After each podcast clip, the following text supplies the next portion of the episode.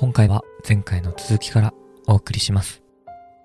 あとね、私、あの、ちょっと聞い、いくつか聞いてて、さすがに50何個も上げてもらってて、それ全部聞いてないんですけど、親って思ったのが、あの、偶然かもしれないけど、コロナをきっかけに、コロナの頃に始まった番組って結構あるなって思ったんですけど、うんうんうん。その辺関係してくるんですかね？やっぱり実際にお店に行けないから、あの、お店の雰囲気をお伝えしたい、みたいな感じでやってる企業さんもあるなって思ったんですけどうん。。安田さんが聞いてる中でもその職場の雰囲気だったりとかを紹介してる番組もあった。そうですね。職場の雰囲気とかもね、これ、はいあの、阪急百貨店はい。の、阪急梅田本店さんが作ってたおうちラジオっていうのも聞いてたんですけど、はいへこれはね、本当売り場からお伝えしてるんだなっていうのが聞いててなんとなくわかるんですよ。反響とか音とか。そうそうそう。っていう感じがあって、で、あの、コーヒーの引き方とかを教えてもらいつつ、そのコーヒーも、この何日からこう売り場でこうやって売ってますっていうお知らせが入ったりするんですよね。で、その最初の頃の番組だと、あの、終わりの方に、あの、まあ、こういうご時世ですから、あの、お店にはちょっと来られない方もいらっしゃると思うんですけれども、あの、お電話いただければお取り寄せもできますって案内が入ってたりして、うんあ、多分コロナ禍で外出控えてるとか、まあ、あとは緊急事態宣言とかもありましたからね。うんなんかそういう時に始まったのかなって思ったりもしたんあでですけど。もそうです。初回の配信がこれは2020年の9月って書いてあるのか9な月か。でもやっぱそうですよね。なんか、まだ皆さんがこう、気軽にこう、百貨店とか、お店とかに行けない時に始まってるのかな、そうですよね。うん。私ね、その当時、あの、ちょうど一番最初の緊急事態宣言が出た頃って、福岡にいて、えっと、博多阪急が入ってたりするんですけど、もう本当に人通りすごい少なくて。ん。で、あの、お店を再開した後も、全然お客さんいなかったんですよ。あの、私よく地下で買い物したり、ご飯たイートインで食べたりとかしてたんですけど、すごくガラってしてて、あのーちょっと寂しいなって私も思ってたんですよね。うんだからそういう時に売り場の方たちが、なんとかこう、今こんなイベントしてますよとか、あの、家にいる時間が長くなった頃だと思うんで、こういう風にして家の時間を過ごしてみませんかっていうような提案とかうんされてたのかなって想像したんですけど、うんなるほどな確かにな なんか面白かったのが、やっぱりポッドキャスト慣れてないじゃないですか、当たり前ですけど。最初はね。だから、なんかね、映像をた多分見せてるんですけど、あの、これがコーヒーを引いている。これが。映像です。からえ、映ってないよ。あーす。ごい泡が出てるとか言って、え、どっからどっからみたいな。気になる。めっちゃ気になります。ね。確かに最初は難しいです。よね。その映像、風景を言葉で伝えるっていうのは。そうなんです。私もよくやらかしちゃうんです。けど、でもその辺も聞いててなんかこう、いいなっていう感じが。ほっこりしますね。でもその辺の始めやすい始めやすさのハードルの低さもまたできたきっかけでよねですすよね、きっとね。初期投資がやっぱ少なくていいですもんね。そうですよね。多分、多分この時期って皆さんそれこそ広告費をこう絞ってた時期とかあったって嫌に聞いたんですけど。コロナ禍。コロナ禍だってね、うんあの売り上げが減っちゃって。はい。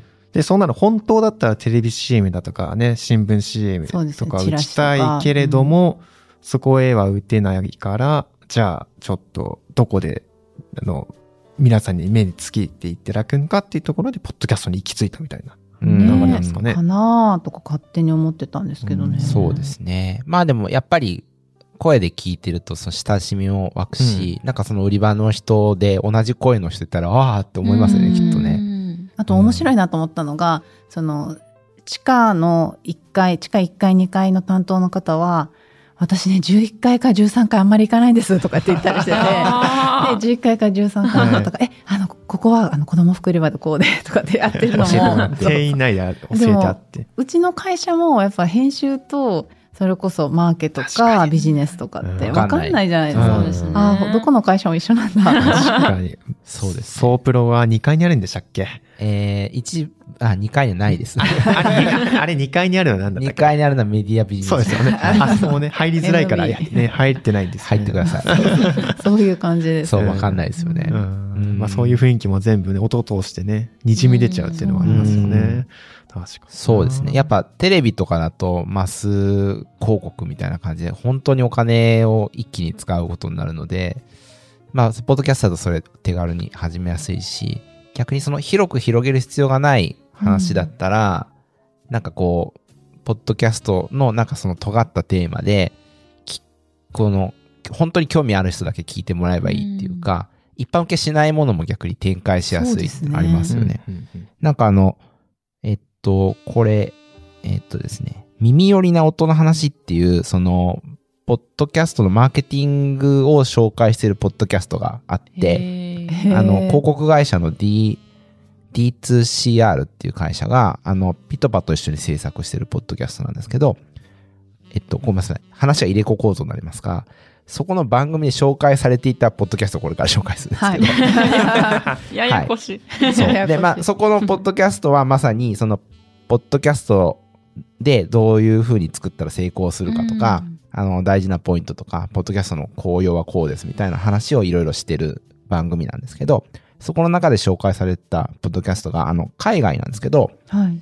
えーストラクション、ストラクションサイトっていう、えーっと、企業があって、これあの、建築業界限定の、あの、なんかソリューションサービスを提供している、えーその、建築会社を相手にしてる企業なんですね。まあ、すごいその、バーティカルな狭い領域をなんかこう、展開してる。でもなんか年々その売り上げが10倍、10倍してるような、すごい成長してるんだ。成長してる企業らしいんですけど、そこがあの、 Build Diff、Build Different っていうポッドキャストをやっていて、で、あの、まあ、ここでは、その、ストラクションサイトさんの、えークライアントになってるお客さんの、えー建築会社の社長さんとかが出て、えーその、ストラクションサイトを使いつつ、その、まあ、どういった形で、その、企業経営してますみたいな話をしてくれるみたいなんですけど、それ出演すると、まあ、社長さんなんで、結構その、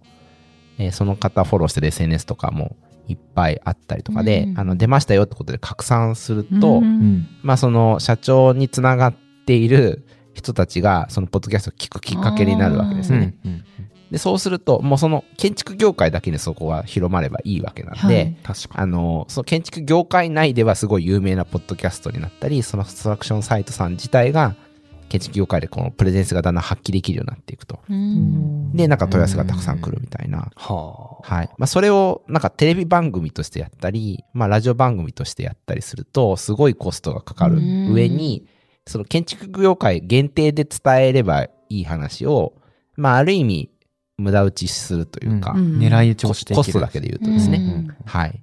だし、まあその、このラジオリスナーとかテレビ番組の視聴者は、あの、本当に広いリスナーなので、もっとこう、一般的な話もしてくださいよみたいな感じで、そうですよね。編集制作上も、なんかもうんうあんまりこう、尖った話に触れなくなると思うんですけど、もうなんか業界の人だけしか分かってない用語をバンバン言えるような感じで、多分そのポッドキャストは進められると思うんで、あの話が早いというか、だからそういう時になんか結構ポッドキャスト使えるんじゃないかっていう話がありました。はい。なるほどな。我々でやったら、それ、いや、ちょっとその言葉何なんですかって止めちゃいがちなところを、そのまま、うん皆さん暗黙の了解というか、共通項のまま行くんですね。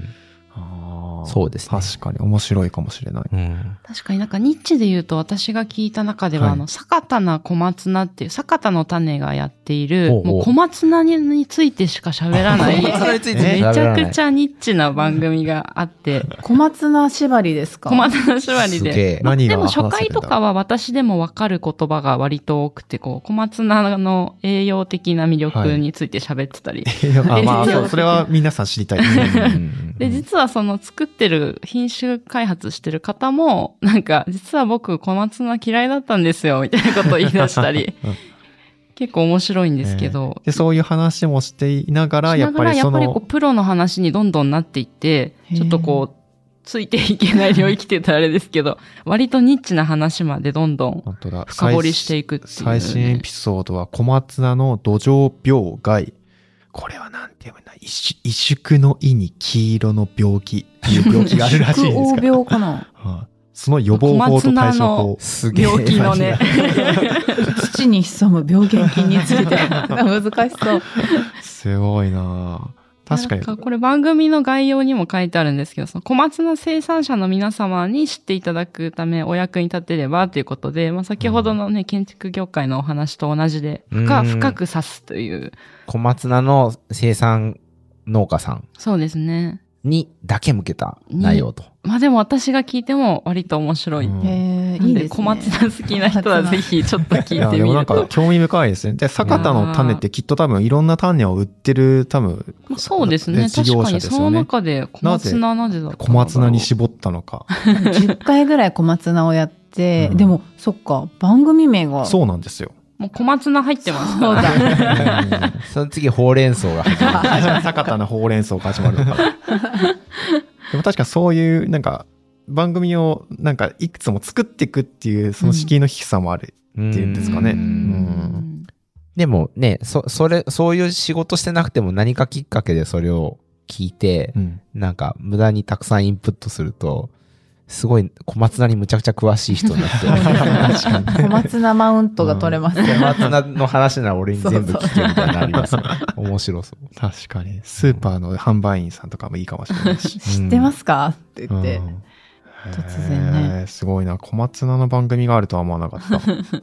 飯沼さんは、。はいい。僕も聞いたのは、あの、スマート HR、最近よく聞く会社ですよね。これ、はいえっ、と、人材の、なんだろうな、労務管理の会社になるのかな、はいはいはい。その、なんか、人事の情報をあのネットで管理すると、まあ、効率よくなりますよ、みたいなサービスを。クラウドではい。やりますみたいなね。そういう、こう、や提供している会社なんですけど、その会社がやっている WEDNES、WEDNESDAY HOLIDAY、働くの実験室、カッコ仮、 by SmartHR っていうのが正式な番組ですね。うんうん。これ、あの、アナウンサーの堀井美香さんが、その、また同じような感じで、その各界の、まあ、第一人者みたいな人にインタビューをする番組なんですけれどうん。も、えっ、と、ここで出てくるのは、あの、先ほどの、なんていうか、もう、第、もう誰でも知ってるような名前の人とは限らずに、やっぱその、ニッチな業界で、こう、活躍なさってる方たちとかもいろいろ読んでいたりとかして、うん例えば、えっ、と、現代仏教祖の方を呼んだりとか、あとは、あとは東京大学の研究員の方とか呼んでいたりとかするんですけれども、うんうんうんまあ、だからその業界でどういうふうなお仕事しているのかっていうようなのを、もう堀井さんがね、もうプロですから、うん。インタビューしていくっていう番組なんですけど、まあなんか番組の内容自体はやっぱりすごい面白いんですよ。その、例えば、あの、元 NHK のあのディレクターのこの小国史郎さんっていうのかな？っうんていう方ってあの、注文を間違える料理店って皆さん知ってますかね？あの、注文の多い料理店ではな。くで それをもじっている注文を間違える料理店。なん。だっけなんか聞き覚えあるな認知症の方が店員になって、あの、まあ、注文とか受けるんですけど、まあ、認知症とか病気だから間違っちゃうこともあるけど、許してねっていう、はいはいそういうコンセプトでね、やってる。るような、そういうお店とかを、こう、企画とかをしてらっしゃる、この方なんですね。小国史郎さんっていう方。まあ、その人の話とかすごい面白くて、ん。なんかこう不謹慎の壁ってどこにあるんだろう？セーフとアウトの線引きはどこ？みたいな感じのことをこの人は話していたりとかして、うん。まあでもやっぱり、その社会課題って皆さんね、重くとらわれがちだけども、やっぱポップにお笑いを交えて伝えた方がやっぱ広がっていくみたいなうん。ことをこの方よく考えていて、うん。で、やっぱりいろんなそのさっきの取り組みなんかも批判は受けたけれども、まあそれを乗り越えていくみたいなことを、こう番組の中でおっしゃっていて、すごい、うん。なんかこう、我々もね、番組を作るにあたって、その、ね、ま、真面目なものを真面目に伝えがちだけども、もうちょっと明るく伝えるっていう手法も取ってもいいんじゃないかなっていうふうなことをね、うんうん僕はこの番組を聞いてちょっと自分の中で勉強したんですけど、うんうん。まあ、番組はすごい面白くて、で、コンセプトとかもしっかりしていて、うん。なんでスマート HR さんがこの番組をポッドキャストでやってるんだろうってちょっと思ったんですけど、はい。うん、うん。なんでなんだろうって。まあいろいろ考えたんですけど、やっうん。ぱやっぱスマート HR さんはその労務管理をクラウドとかでしっかりやることを通して、なんか働くを、うん。まあその人個人にとってまあ喜びだったりとか、で会社にとっても効率よくだったりとか、うん。働くことをこう、なんかなんていうんですか、楽しみというか、うん。そういう風なね、より良い効率、より良い働く場を提供していくみたいなことを企業コンセプトにしてんのかなみたいな感じのことああ、なるほど。で確かに。で、やっぱその延長線上でいろんなところで活躍する人のこう、まあ働くっていうことをテーマにどう楽しんでるのか、どう悩んできたのかみたいなことをこう番組で伝えようとしてるのかなって思っていて、なんか、うん、こういうような、今までのその CM とも違うし、なんというか、P、企業 PR なのかもしれないけれども、その、企業が大事にしている理念をこう、うんうん。もっともっと拡張していこうとしている取り組みが、ポッドキャストで見られてるのかなって、ちょっと思いましたね。そうですね。なんかその注文間違えてもいいっていう、なんか、こう、合意のもとの働き方があり得るんではないかっていうのはすごい新しい視点だし、はい。まあそういう視点で実際に仕事されてる方を通じて、こう、スマート HR さんが、あの、そういうことを、まあいろいろな概念でバックアップしますよっていうことをやってるってことなんですかね。そうですね。うんそういうことを紹介することを通じて、うんうんエンパワーしますよと。そんな感じが感じたんですよね。うちのクロスでも出た、あの、テンプルモーニングのうんうんはい松本さんが出てますね。あ、それ、あ、その方かな？さっき僕が言ったの。そうですね。そうそうそうそ。そうそうそうそう。企業のこの商品とか企業そのものを宣伝するっていうよりも企業が大事にしてる価値観とかをこううまく伝えるっていうような番組が確かに多いかもしれないですね。うんシャッポンと以降もねまさにそうでしたよね。うん。やっぱこの辺、そう、まあ企業系ポッドキャストがこう、まあ乱立時代、戦国時代なんですかね。勝手に言いますか。戦国時代。うん。でもその、まあ、今回そのオーバーザさんにも出てる堀井さんがパーソナリティを務めてらっしゃるってことですけど、あの企業の企業系ポッドキャストの中にもそういう、まあ、プロの方をお呼びしてる場合とあとはもう自社の社員だけでやってるっていうところもなんか割とわ分かれるなっていう確のはかにそうですね。うん。我々は後者というかね、身内の人間だけでやってる。ねだけでやってますけどね。うん。やっぱなぜこう今こう企業がみんなこうポッドキャストにこぞって参入してくるようになってるんですかね。中島さんはどう見てますか？有識者の中島さんが。いやー、まあそうですね。まあだから、あの、ポツポツ何回か、あの、この中でもお伝えしてましたけど、はいやっぱりその企業の、なんかこう、等身大の、えっと、伝え方っていうのが、ポッドキャストはできると。うんで、それがまあ、あのマスに伝えるっていう文脈じゃない形で、ポッドキャストはできるので、うん。そういう等身大のものを、その適切なサイズの、の、えっと、相手に届けるっていうところで、まあ音声っていうのは結構使えるっていうふうにだんだん思われてきてるのかなっていうところと、うん。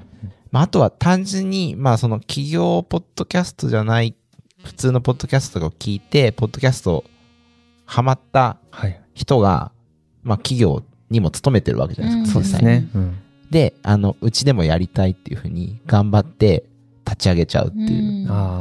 ケースもあって、はい。あの、これ私がさ、あの、知り合った方なんですけど、あの、資生堂のポッドキャストやってる方が、はいまさにそういう方で、うんあの、資生堂で働く研究員とビューティーコンサルトさんがやってるですね、えー美のひらめきと出会う場所、場所、えー資生堂エスパークっていう、ポッドキャストがあってですね、えーっと、これを立ち上げたあの、斎藤さんっていう方が、あのーもともとポッドキャスト大好きで聞かれてる方で、自社でもポッドキャストをやりたいっていうふうに、その社内ですごい声を上げて、ついにその実現までたどり着いたポッドキャストで、で、このポッドキャストでは、あの、その、資生堂の研究員さんが、あの、化粧品って結構、あの、薬事法、薬機法みたいなところの法律が厳しいので、はい直接なんか商品についてあんまりこう言及できないんですね。そうなんだ。はい。なんか、あの、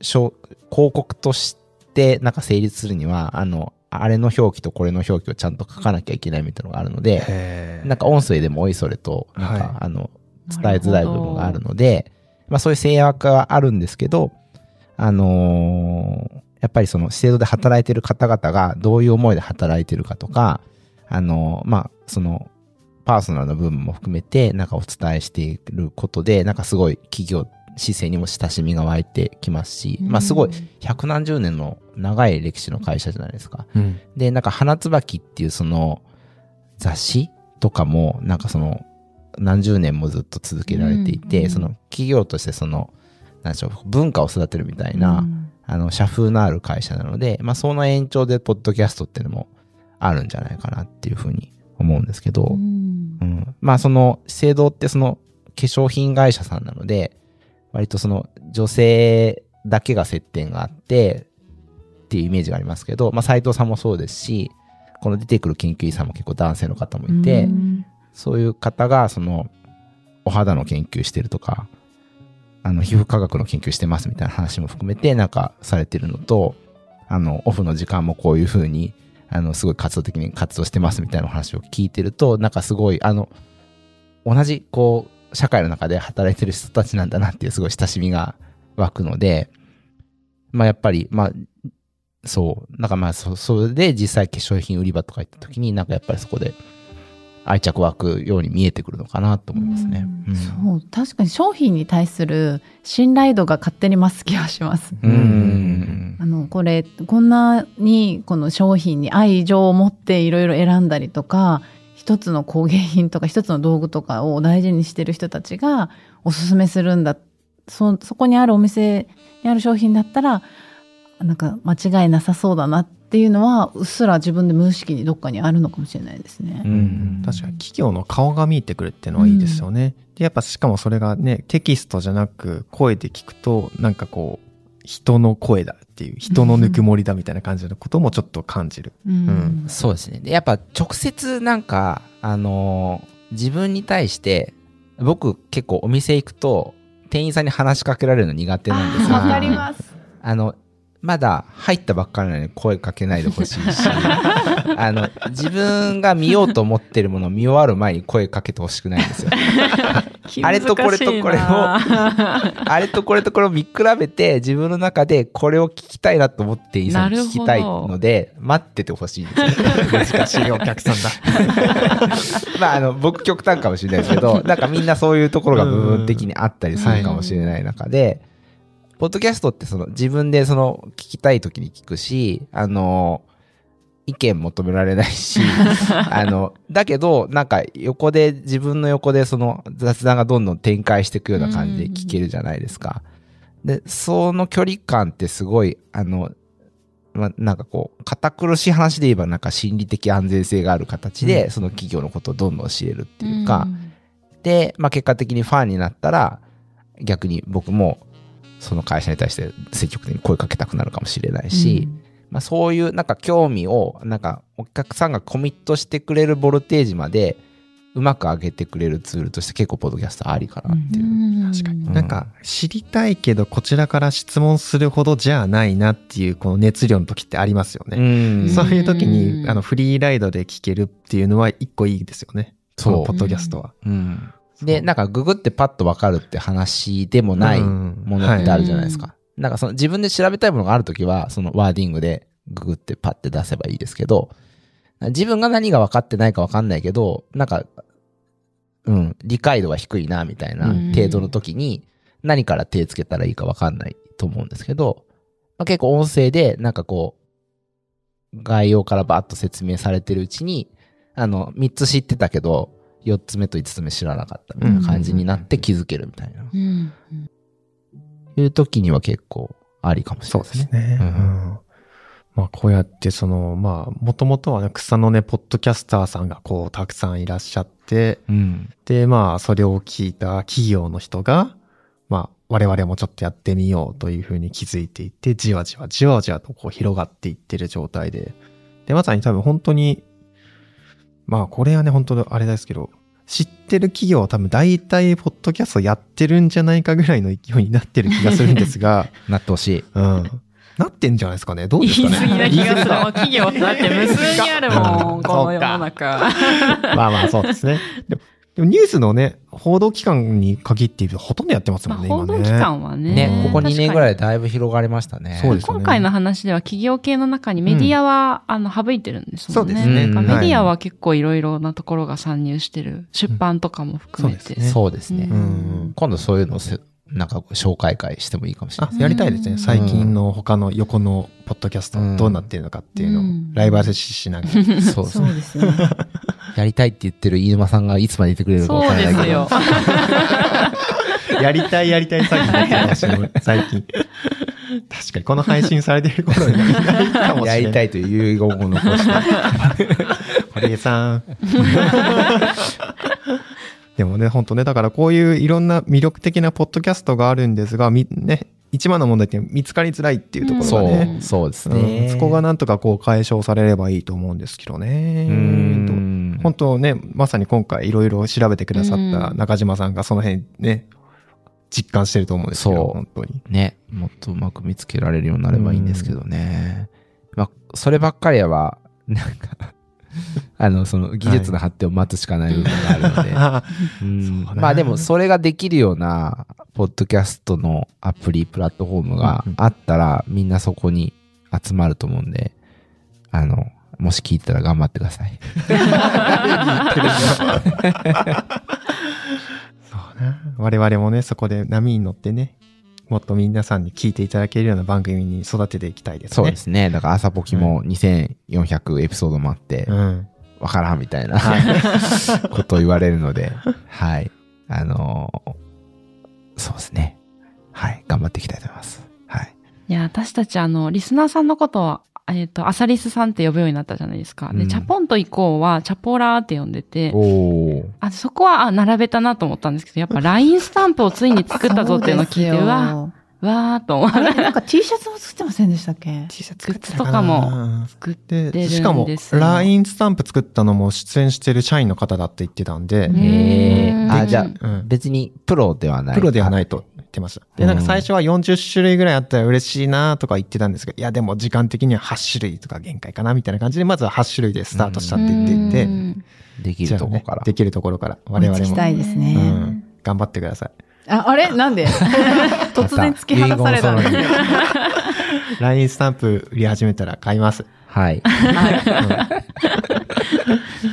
ね、我々も言われることいっぱいあってね、夢はどんどん広がってきます。そうですすね。コツコツやっていきたいですねコツコツ。やって、ね、ポッドキャスト界全体が盛り上がっていったらいいなとうん。思っております。はい。はい。ですかね。はい。言い残したことはありませんか？大丈夫です。それでは有識者の中島さん、皆様本日はありがとうございました。ありがとうございました。ありがとうございましたた。楽屋裏ではトークテーマも募集しております。概要欄のフォームからお寄せください。お待ちしております。